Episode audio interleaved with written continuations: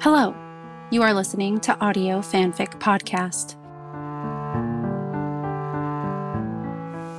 Three Words More by Cat Eyes 224 on AO3. Rating Teen and Up. Scully shifted Mulder's half empty duffel bag to her other shoulder and turned the key, the lock sliding away, like the sound of a guillotine. Mulder slipped by her, not bothering to take the bag from her. She tried to ignore the pang of annoyance that flared within her as he brushed past. The bag wasn't heavy, but the fact that he didn't take it from her had allowed her to carry it up from the car irked her. He'd been so salacious of her before. Before. From the outset of their partnership, Mulder had treated her as an equal, had trusted her to hold her own as an agent and his partner but his rigid New England bred gallantry had always managed to shine through in small, charming ways. She was so used to him holding the door open for her, guiding her gently with a hand rooted to the small of her back, hoisting both of their bags from the baggage carousel, that for him, not to perform the small act of chivalry, stung her more deeply than she cared to admit. Just last week he was dead and buried, she silently chastised herself. She could carry his damn bag for him for once. The baby kicked at her ribs and she grimaced. Mulder didn't notice. Watching Mulder walk through his living room, the planes and angles of his body at once so familiar and so unexpected, she swallowed past her irritation, convincing herself that her frustration was just a surge of hormonal irrationality. She strode past him and set his bag down just inside his bedroom door. The smell of Pine-Sol hung coiling in the air, and the dark wood of his furniture glowed in the mid afternoon sun that shone through the open blinds. A few dust motes swirling in the wake of his careful inventory. Must feel good to be home, she said softly, when his silence was suddenly too much. Hmm, he hummed noncommittally, spinning in a slow circle, his eyes raking over his earthly possessions. Something looks different. He still hadn't met her eyes. She chuffed, willing herself not to cry, and squeezed her eyes shut as tears pricked them. It's exactly the same, Mulder, she thought. It's exactly the same as when you walked out the door six months ago. Your suits are still hanging in the closet. The same stupid movie we were too busy making love to to be watching is still in the VCR. Your rent is paid through the end of this year. Your credit cards are still sending you statements despite zero balances because I paid them off and couldn't bring myself to cancel them. Your wallet is still sitting on the coffee table for God's sake. I didn't give up on you. Can't you see that? It's clean, she said instead. Ah, that's it. He walked over to the fish tank and peered in. Missing a molly.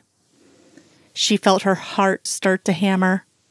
Yeah, she wasn't as lucky as you. Sensing her mounting despair, the baby shifted within her. Scully studied him intently as he turned towards her, finally, and perched nonchalantly on the edge of his desk. He folded his arms, looking at her expectantly, his eyes sweeping over her quickly from head to toe, pausing for a split second on her stomach before he looked down at the ground again. He hadn't touched her once since he'd finally wrenched himself unsteadily from his hospital bed with the help of the occupational therapist. After he'd been discharged from the hospital, he'd visibly flinched and pulled his hand away from hers when she tried to interlace their fingers as they walked out to the car. He'd barely strung more than three words together during the five hour drive back from North Carolina, except to remark that the Thai place on 14th Street was gone and then again to vehemently and vocally resist her gentle probing, to stop by one of his favorite old delis for a Reuben and an iced tea for lunch. He hadn't said one word about the baby, studiously avoiding her midsection when he did actually look at her. She wondered briefly if he hadn't done the math. Surely he knew. He must know. Mulder, she started, using a tone she hoped would resonate someplace deep within him. I don't know if you'll ever understand what it was like. First, learning of your abduction, she paused, and then searching for you for months and finding you dead, And now to have you back. Scully took several shaky breaths through her nose, hating how trembling and weak she sounded. She looked up at Mulder, hoping he would hear the desperation in her voice. But he was staring at something in the middle distance over her shoulder. His eyes glazed over. Part of her carefully constructed facade started to crumble when he didn't react to the raw emotions seeping out of her. He knew her, didn't he? The old Mulder would have known just by the tremor in her voice that tears were threatening to overtake her, would have tilted her chin up with one finger to search her face. The old Mulder would have sensed just how close to the edge of oblivion she was.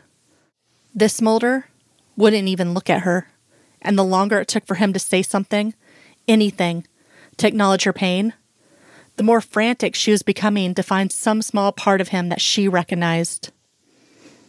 Well, you act like you're surprised. He wasn't able to keep the toxic trace of venom out of his voice, but he had the good grace to try to cover it with a forceful chuckle. More cracks splintered inside her. His eyes slid to meet hers briefly when she didn't laugh along with him before he looked away. Scully bit her lip and mentally began cataloging the symptoms she'd been trying to ignore that were painting a more vivid picture of post traumatic stress disorder. I prayed a lot, she said, as her eyes welled, and my prayers have been answered. Mulder jutted his chin pointedly and let his eyes dart again to her stomach. In more ways than one. She took a shaky breath. Yeah.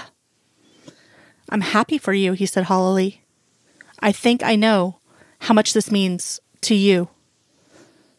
She almost fainted at the small glimmer of hope. Finally, finally, they were going to address the 1,500 pound elephant in the room, or in this case, the 2 pound 14 ounce baby growing in her uterus. She drew in another breath, steadied herself to say the words she'd been rehearsing since she'd first learned of her pregnancy, the words she'd prayed she'd get to say to him one day. Mulder. I'm sorry, he interrupted. Scully stopped short. I don't mean to be cold or ungrateful. I just. He paused, pursing his lips. I have no idea where I fit in. I, um, I'm having a little trouble processing. He paused again, gesturing hopelessly around the room. Everything. With a of defeat, he cast his eyes down at his feet once more. Not now, her mind whispered. He's not ready for this right now. The part of her that hoped that he'd be ecstatic for her, for them, for their family, the same part of her that had rejoiced when he had agreed to be her sperm donor for the failed IVF treatments, the part of her that thanked God every day for the child that continued to grow within her, that was theirs together, in spite of everything, started to wither. Okay, well, I guess I'll let you get settled then. He nodded and chewed on his lower lip. There's a. There's food in the fridge, Scully said, gesturing vaguely towards the kitchen. I wasn't sure what you wanted, so I kind of got some of every. Her cell phone trilled loudly from her jacket pocket, cutting her off. Mulder startled, jumping up from the desk, fists clenched, and stared at her wearily as she pulled her cell phone out, pressing a button to silence it. His breathing came in rapid, ragged gasps. Her brow furrowed as she walked slowly towards him, slipping her phone back into her pocket. It's okay, Mulder. It was just my cell phone, she soothed. I know, he replied quickly. I know. Scully reached out to him, but when he backed away and shook his head slightly, her hand dropped to her side. He recoiled even further into himself until she stopped a foot or two in front of him. Scully swallowed hard, trying not to cry.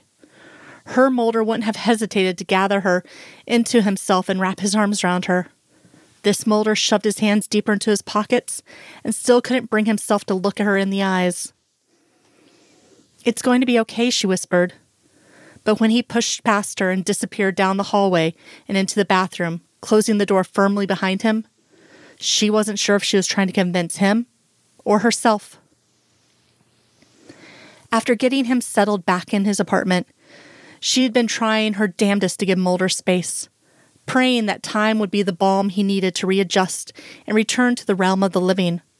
She checked in on him every day, stopping by in the mornings before work, goading him into taking a brief walk up and down his block. Sometimes he agreed to accompany her with something like his usual bashful good nature. Other days he'd only open the door a crack and refuse to let her in, insisting he'd had a rough night and needed to get a few more hours of sleep. Against her better judgment and insistence that he wasn't emotionally ready to deal with any news relating to Kersh's plan for the future of the X Files, Skinner had barged into Mulder's apartment, intending on telling Mulder everything about the meeting he'd just had with John Doggett and Kersh. Scully demanded to be there, hoping her presence would soften the blow. Mulder, who was sunk into the far corner of his leather sofa, crossed his arms and hair rakishly disheveled, lit up at the mention of the X Files, and for the first time since he'd regained consciousness in the hospital and seen Scully's face, he appeared animated. But as Skinner continued reporting on their meeting, Mulder seemed to sink deeper into the sofa the further they waded into the discussion. A dark cloud was forming over him, his mood quickly deteriorating despite everyone's efforts to remain optimistic. Kersh wants to put me behind a desk. That's not what Kersh wants, Mulder sulked. No, I think Kersh wants you to quit, Mulder, Scully said gently. It's more than that, Skinner said. He wants to punish you, to hurt you. Mulder nodded at him. And you, by putting you in this position, and Agent Scully for not giving up on me. His eyes flicked over to meet hers, and Scully bowed her head under the sudden intensity of his gaze. The truth is, this is a bullet that was fired about eight years ago. It's a magic bullet that's been going round and around and around, and right now it seems poised to hit me right in the back of the head. Scully stared at him.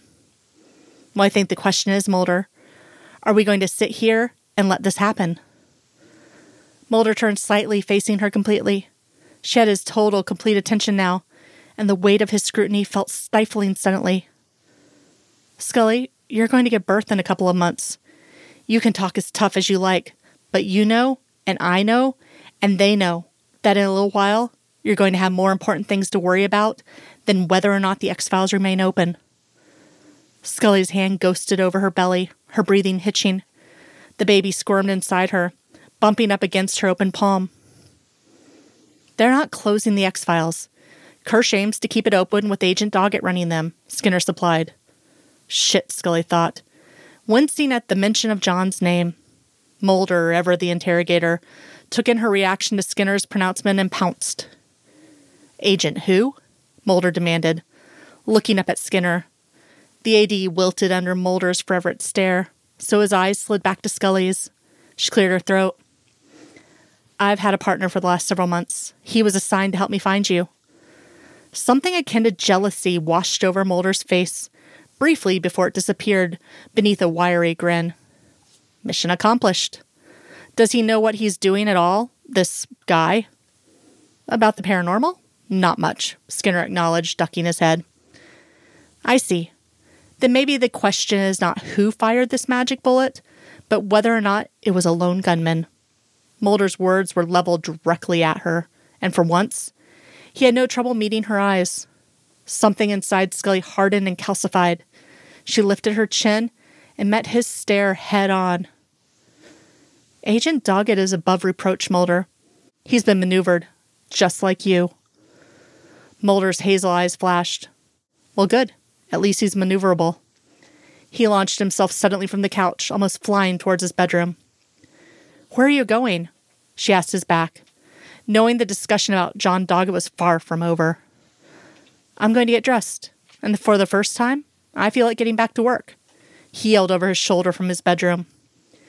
Scully and Skinner exchanged a look. Skinner gestured for her to come closer and lowered his voice. He has not been reinstated yet, Scully.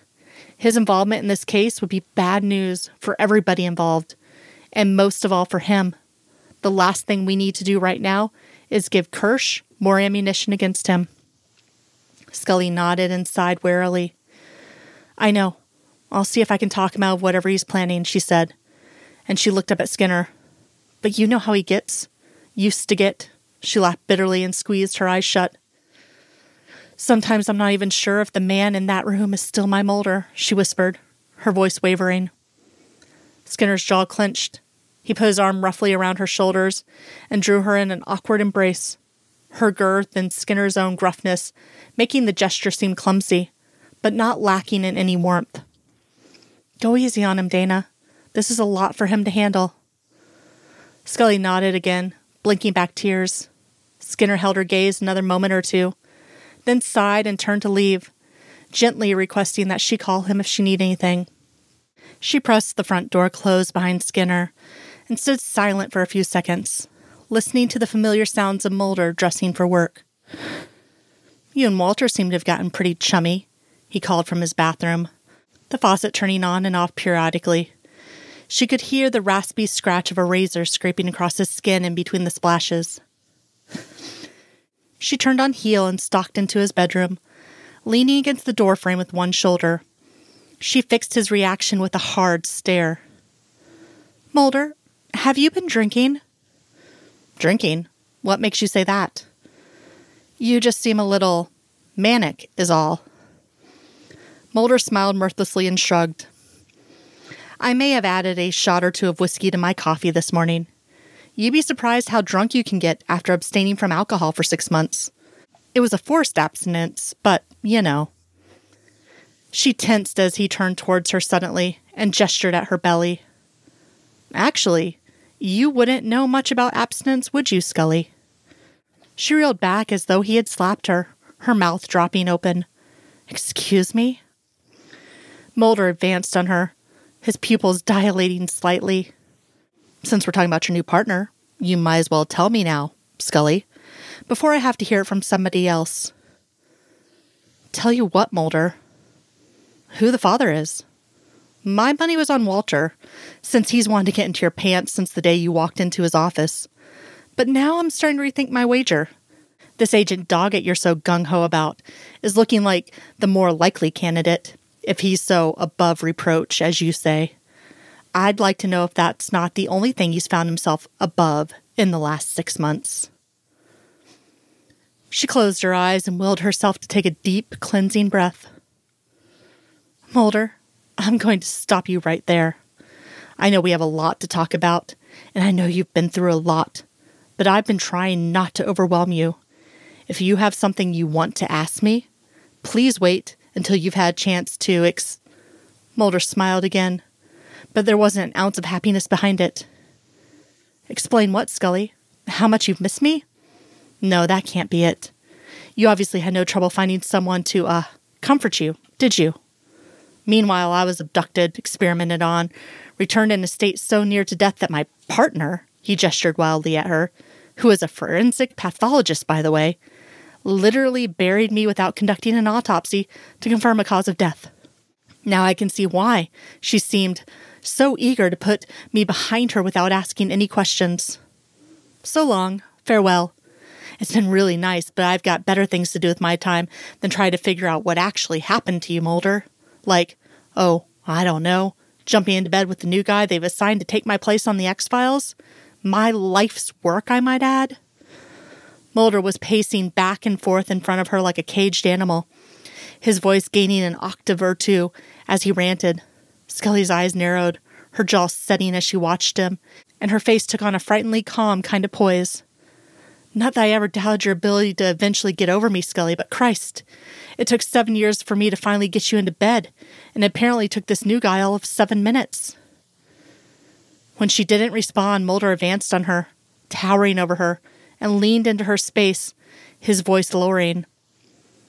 Listen, Scully, given your reputation, I was actually surprised it took me that long to get you on your back, especially after our first case together. And what reputation would that be, Mulder? Her eyes had darkened from a clear blue sky to the ominous purple blue of midnight, but her voice was dangerously steady. Well, I had already heard about Jack Willis before you were assigned to me. Very ballsy of you to fuck your instructor, by the way. So I wasn't really expecting you to be as frigid as you were for so long.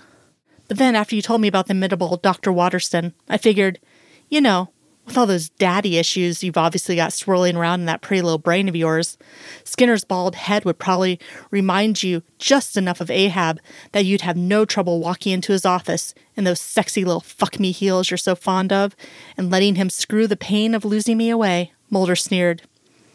So, how old is this John Doggett? He must be damn near retirement, given your track record. I hope he's got a solid 401k set up, since your little bundle of joy is probably going to be graduating from high school around the same time he's ready to kick the bucket. The baby kicked her ribs, hard, right about the same time that something inside of Scully broke. Get out, she whispered.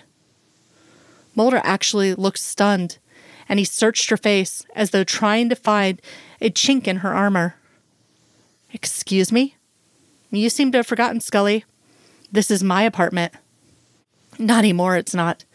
Your landlord was trying to lease the place as soon as you disappeared, Mulder. Who do you think signed a new lease after your funeral and paid your rent through the end of this year? The mail delivered here may still have your name on it, but this apartment is mine. Mulder's eyes went opaque for just a moment, allowing Scully to see a flash of torment behind them before they clouded over again. He turned back to the sink to wipe the remaining flicks of shaving cream from his face. I guess I should thank you then. But honestly, Scully, I'd be happy to get the hell out of this apartment. There are too many, uh, memories here. Mulder cleared his throat. And I can't stand to be here alone anymore, he whispered hoarsely. His reflection looked up at her to find her arms crossed tightly over her chest. Mulder, did you ever ask yourself why your apartment still looks so lived in? She asked softly. He shook his head slowly. Scully uncrossed her arms and entered the bathroom, moving behind him slightly so that her reflection was staring intently at his in the mirror. You know, she began, after I found out I was pregnant, I wasn't able to tell the baby's father right away. I wanted to, more than anything in the world, but I couldn't. So the first thing I did was come here and I pulled out the last shirt you'd worn from your hamper and curled up in your bed with it. I couldn't fall asleep unless I was surrounded by the smell of you. I tried taking your pillow home with me and sleeping with that, but it just, it wasn't the same. I wasn't, I didn't feel home, Mulder. Mulder's eyes shifted from hers down to her belly and back up again before he closed them tightly. Scully, please, I have to know. If you've moved on, that's fine. I guess I'm going to have to live with that. But if this baby is somebody else's. Scully. He swallowed hard and turned slowly towards her. He lifted his eyes, and this time his gaze was steady, unwavering. Scully lifted a hand to touch his face, waiting for him to flinch. He didn't. She rested her other hand on the roundest part of her belly and took a deep breath. Mulder? It's yours.